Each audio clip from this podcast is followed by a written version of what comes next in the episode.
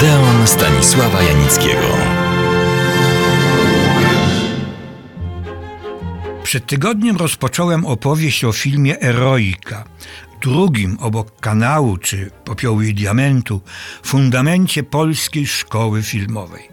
Zrealizował Eroikę Andrzej Munk, obok Andrzeja Wajdy najwybitniejszy przedstawiciel owej szkoły filmowej, bodaj najciekawszego, najwartościowszego zjawiska w całej ponad stuletniej historii polskiego filmu.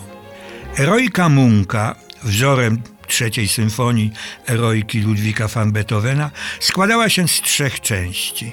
Pierwsza, Scherzo alla Polacca, o niej opowiadałem przed tygodniem.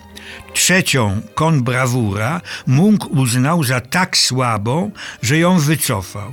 Oraz nowela druga, o której teraz dwa słowa. Nosi ona tytuł Ostinato Lugubre. Akcja kończy się w końcowej fazie II wojny światowej, w Oflagu, niemieckim hitlerowskim obozie jenieckim dla oficerów. Przebywają tu zarówno polscy oficerowie kampanii wrześniowej, jak i oficerowie Powstania Warszawskiego. Walczyli w odmiennych sytuacjach. Inaczej też rozumieją pewne pojęcia, choćby walki za wszelką cenę, bohaterstwa, poświęcenia itd. Kiedy zjawiają się w oflagu oficerowie, którzy otrzymali swe stopnie nie w szkole oficerskiej, ale na polu walki w czasie powstania, uważani są przez starą kadrę za oficerów gorszej kategorii. Tymczasem w obozie dla podniesienia ducha bojowego zainscenizowano ucieczkę jednego z oficerów. Wykreowany on zostaje na legendarnego bohatera, któremu udała się trudna, prawie niemożliwa ucieczka. W rzeczywistości ukrywa się on jednak na poddaszu jednego z baraków. Dostarczana mu jest żywność, ale on schorowany, żyjący w osamotnieniu, załamuje się psychicznie i w końcu popełnia samobójstwo. Przesadna dbałość o honor munduru, przestrzeganie przez przedwojenną kadrę oficerską dawnych zasad i hierarchii czyni atmosferę przymusowego, wzajemnego współżycia niemożliwą do zniesienia. Nie wytrzymuje jej jeden z oficerów, porucznik Żak. Po nieudanej próbie ucieczki wychodzi w czasie alarmu lotniczego na pusty plac obozowy ze świadomością, że strażnicy mają bezwzględny rozkaz strzelania.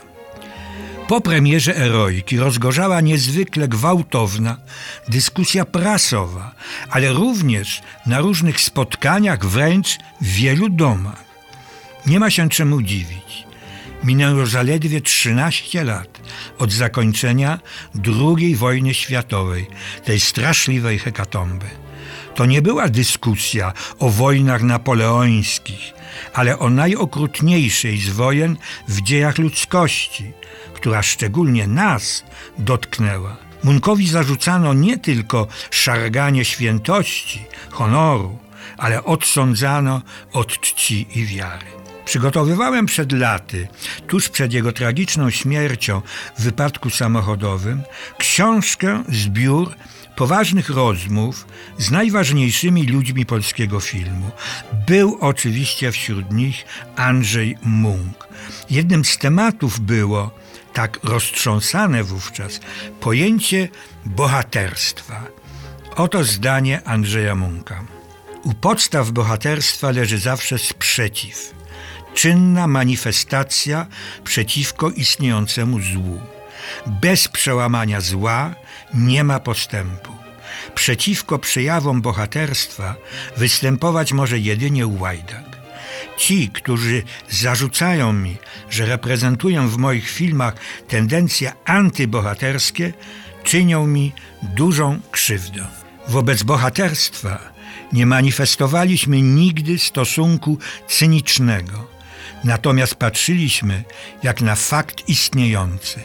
W Erojce nigdzie nie mówi się źle o bohaterach.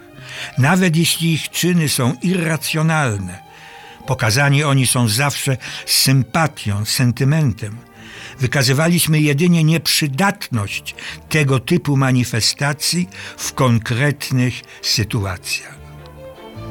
Ciągle jeszcze pokutuje wśród widzów i krytyków dążność do uogólniania. Eroika mówiła cząstkową prawdę, zajmowała się tylko pewną grupą faktów i to w taki sposób, w jaki mógł je widzieć ten cwaniak racjonalista z pierwszej noweli. I konkluzja tego tematu. Na koncepcji eroiki zaważył konkretny, niedawny fakt historyczny.